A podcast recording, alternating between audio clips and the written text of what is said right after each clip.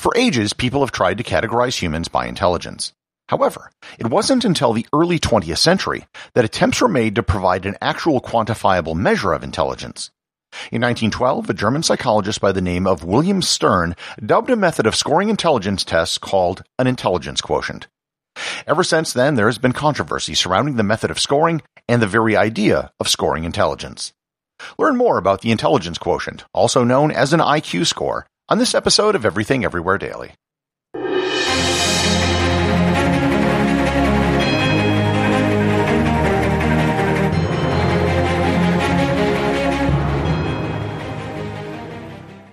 This episode is sponsored by Heaven Hill Bottled in Bond Bourbon. I recently had the chance to try Heaven Hill Bottled in Bond, and I can attest to its exceptional aromas with hints of caramel and vanilla intertwining with its oakiness, which provide a well-rounded flavor profile. Taking a sip is akin to experiencing a piece of bourbon history firsthand. Heaven Hill Distillery may be America's most quintessential bourbon distillery. Established in 1935 after the end of Prohibition, the distillery was established by the Shapira family and has remained a family owned distillery to this day. In 1897, Congress passed the Bottled in Bond Act, which set forth strict rules for any bourbon labeled bottled in bond. Heaven Hill Bottled in Bond bourbon goes beyond the stringent requirements of the law by aging its bourbon for seven years, not four. The end result is a gold medal winning bourbon that truly stands out. Available nationally, look for a bottle at your local store. Heaven Hill Bottled in Bond. Heaven Hill reminds you think wisely, drink wisely. This episode is sponsored by ButcherBox. Summer is right around the corner, and that means cookouts. No matter what your preferred food is for a cookout or a barbecue, ButcherBox can help you make it the best. If you want to serve up some hamburgers, ButcherBox has grass-fed ground beef to make the perfect smash burger. Want to cook up some steaks? Well, ButcherBox has that too, with some of the best cuts of steak such as New York strip, ribeye, and filet mignon. Do you like grilled chicken? Well, ButcherBox has some of the best pasture-raised chicken that you will find anywhere. And if you really want to wow people at your next cookout, you can try grilling some of their wild caught salmon on a cedar plank. Sign up at butcherbox.com slash daily and get a special deal. ButcherBox is offering my listeners a free for a year offer plus an additional $20 off. You can choose salmon, chicken breasts, or steak tips free in every order for a year. Sign up today at butcherbox.com slash daily and use code DAILY to choose your free for a year offer, plus get $20 off your first order.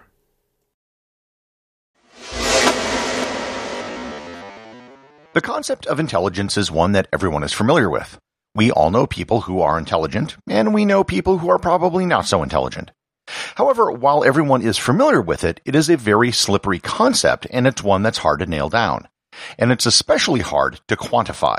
But that fact didn't stop people from trying. In the 19th century, the English statistician Francis Galton tried to show that intelligence was a hereditary trait, like other physical attributes, but he couldn't really find any statistical evidence for his claim. The first real step towards quantifying intelligence came in 1905, when the French psychologist Alfred Binet and Theodore Simon published the Binet-Simon test.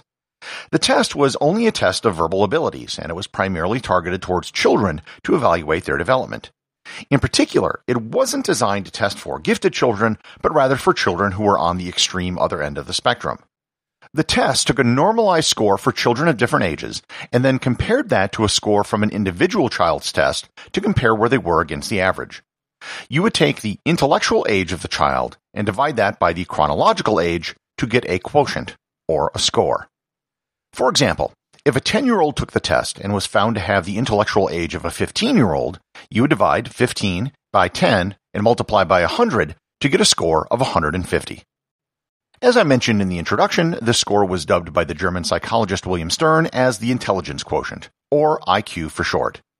This name stuck even though IQ tests today no longer use this method. The point which should be stressed is that early IQ tests were only for children. If you've ever read an article or come across a reference to someone who is supposedly the smartest person in the world, it usually had to do with an IQ test that they took as a child. If a child is a prodigy and has an intelligence of a 12 year old at the age of 6, they would have an IQ of 200, which is incredibly high. If you were average and had the same intellectual age as your chronological age, you would score a 100. However, you can probably see that this system really doesn't work for adults, and nor was it ever intended to work for adults. The concept of mental age doesn't make sense after a point, as test results for adults of all ages will flatline after a certain point. The Binet-Simon test was eventually adapted for use in the United States by Lewis Terman at Stanford University in 1916, and that version became known as the Stanford Binet test. The test has undergone five different revisions over the years, and it is still in use today. The test developed by Alfred Binet was, by his own admission, intended to be very limited in scope. It was only designed to test a certain group for a certain purpose. But once the idea of testing and quantifying intelligence came into being, it began being used for darker purposes. One of the earlier proponents of the Stanford Binet test was the American psychologist Henry Goddard. Goddard developed a version of the test that the United States Army administered during World War I. It was administered to 1.7 million soldiers, which was the first time a written intelligence test was ever administered en masse. The problem with the test is that the results were pretty much useless. The test itself was more of an American culture test, and there was an incredible variation in the administration of the test around the country. Goddard, however, was still a big believer and became one of the lead proponents in the eugenics movement. He believed that if we could identify people that he saw as being, quote, feeble minded, we could take them out of the breeding pool and their traits wouldn't be passed along. He developed a scale with what we now consider to be pejorative terms, which you've probably heard before but never realized that they were used clinically. Someone with an IQ between 51 and 70, he classified to be a moron. Someone between an IQ of 26 and 50, he classified as an imbecile, and anyone with an IQ below 26 would clinically be an idiot. Goddard's intelligence tests were used by eugenicists to forcibly sterilize over 60,000 people in the United States, and his testing was copied for similar purposes in Nazi Germany. Intelligence testing eventually became more sophisticated. American psychologist David Wechsler introduced the Wechsler Adult Intelligence Scale in 1939. This test did away with the concept of intellectual age that the Binet-Simon test introduced. Wechsler simply normalized all scores around an average of 100, which allowed for similar comparisons to the Stanford Binet test, which also had an average of 100. The Wechsler test actually did away with a quotient, but the term IQ was so ingrained by this point that it stuck, even though the Q in IQ no longer existed. At this point, you might be thinking that there's something entirely wrong with this system of trying to encapsulate intelligence into a single number. There are different types of intelligence. Someone might be good at math, but not good at playing an instrument. Someone might be a good writer, but a poor painter. The theory of intelligence and general human cognition began to incorporate more of these elements. The first person to really tackle this was the psychologist Raymond Cattell, who in 1941 theorized that there were two types of intelligence fluid intelligence and crystallized intelligence. Fluid intelligence would be your ability to solve a novel problem. Crystallized intelligence would be things you know based on your upbringing, education, and cultural background.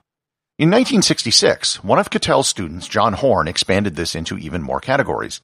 He outlined aspects of intelligence that covered crystallized, fluid, visual, auditory, quantitative, processing speed, long-term storage and retrieval, and short-term acquisition and retrieval. This theory was further advanced in 1993 by the psychologist John Carroll, who created a three-layer theory of intelligence. On the top level was general intelligence. Below that were Horn's categories of intelligence, and below those were narrower intelligence aptitudes.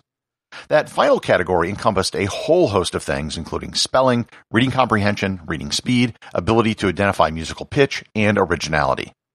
Today, this is known as the Cattell-Horn-Carroll theory of human cognition.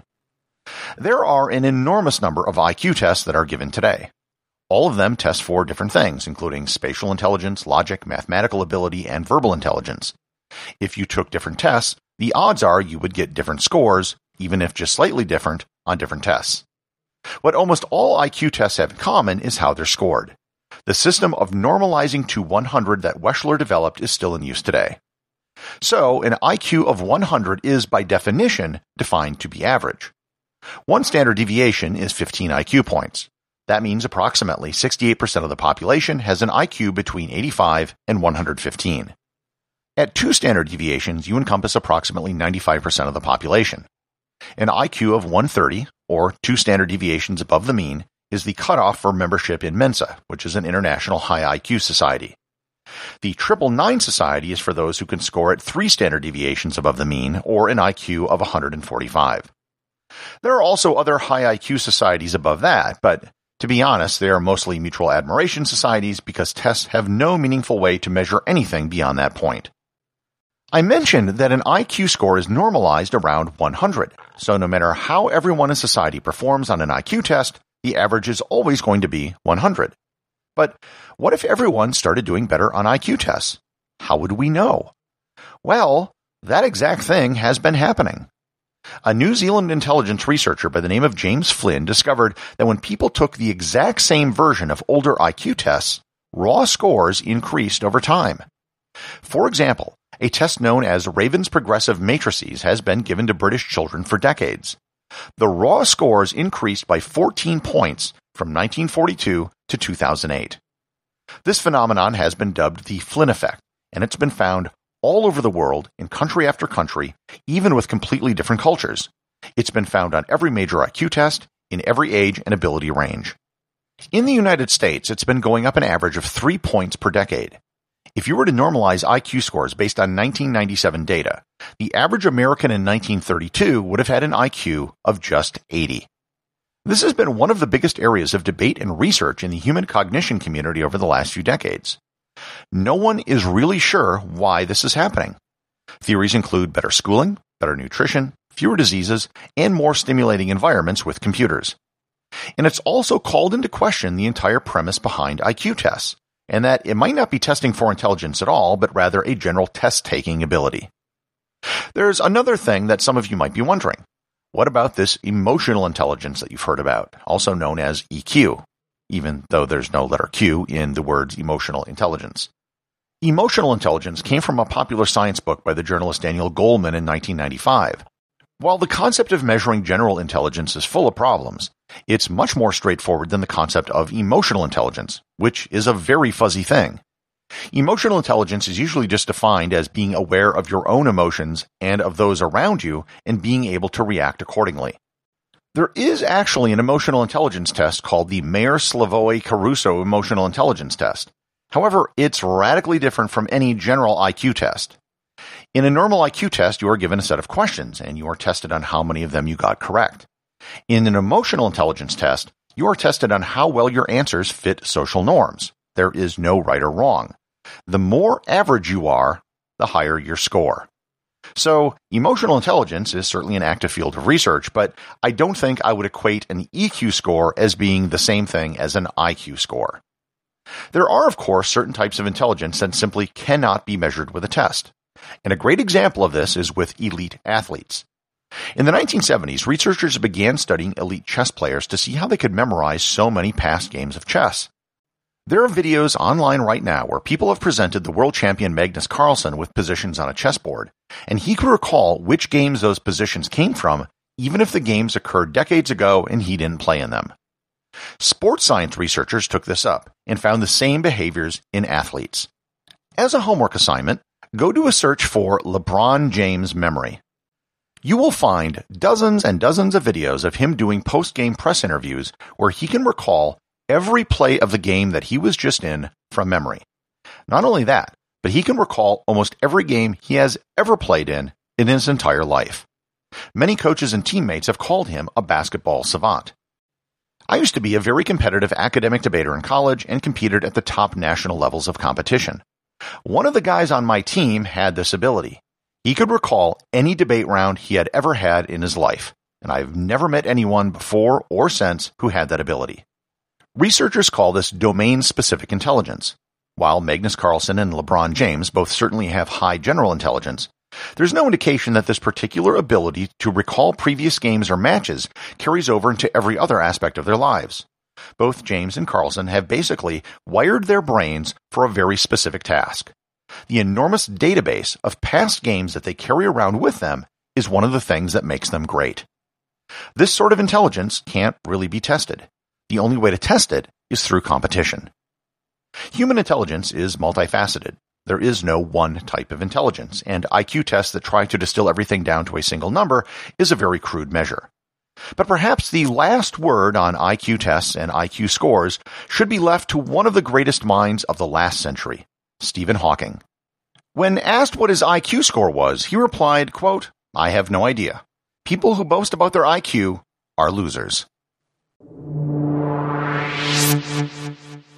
Everything Everywhere Daily is an airwave media podcast. The executive producer is Darcy Adams. The associate producers are Thor Thompson and Peter Bennett. I have some more boostagrams to share with you. Remember, a boostagram is sending me Satoshis via a modern podcasting app, which you can find at newpodcastingapps.com. Petar sent me two boostagrams. He sent me 3,333 sats for my History of Rice episode and said, Gotta beat Dave, which I'll explain in a second. He also sent 2,222 sats for the correlation versus causation episode and said, quote, Many scientists agree that boosting podcasts is positively correlated with living a long and happy life. Cheers. Thanks, Petar. Four out of five doctors agree with that statement, and the fifth doctor is probably someone like Dr. Seuss or Dr. J. I have completed a Boostagram leaderboard just for fun, and that's what Petar was referring to. Number one is Dave Jones, that has sent 24,557 sats. Number two is Dreb Scott, who sent 22,666 sats. Petar is currently number three at 13,231. And fourth is Marcus Y with 2,217. Remember, if you leave a review or send me a boostagram, you too can have it read on the show.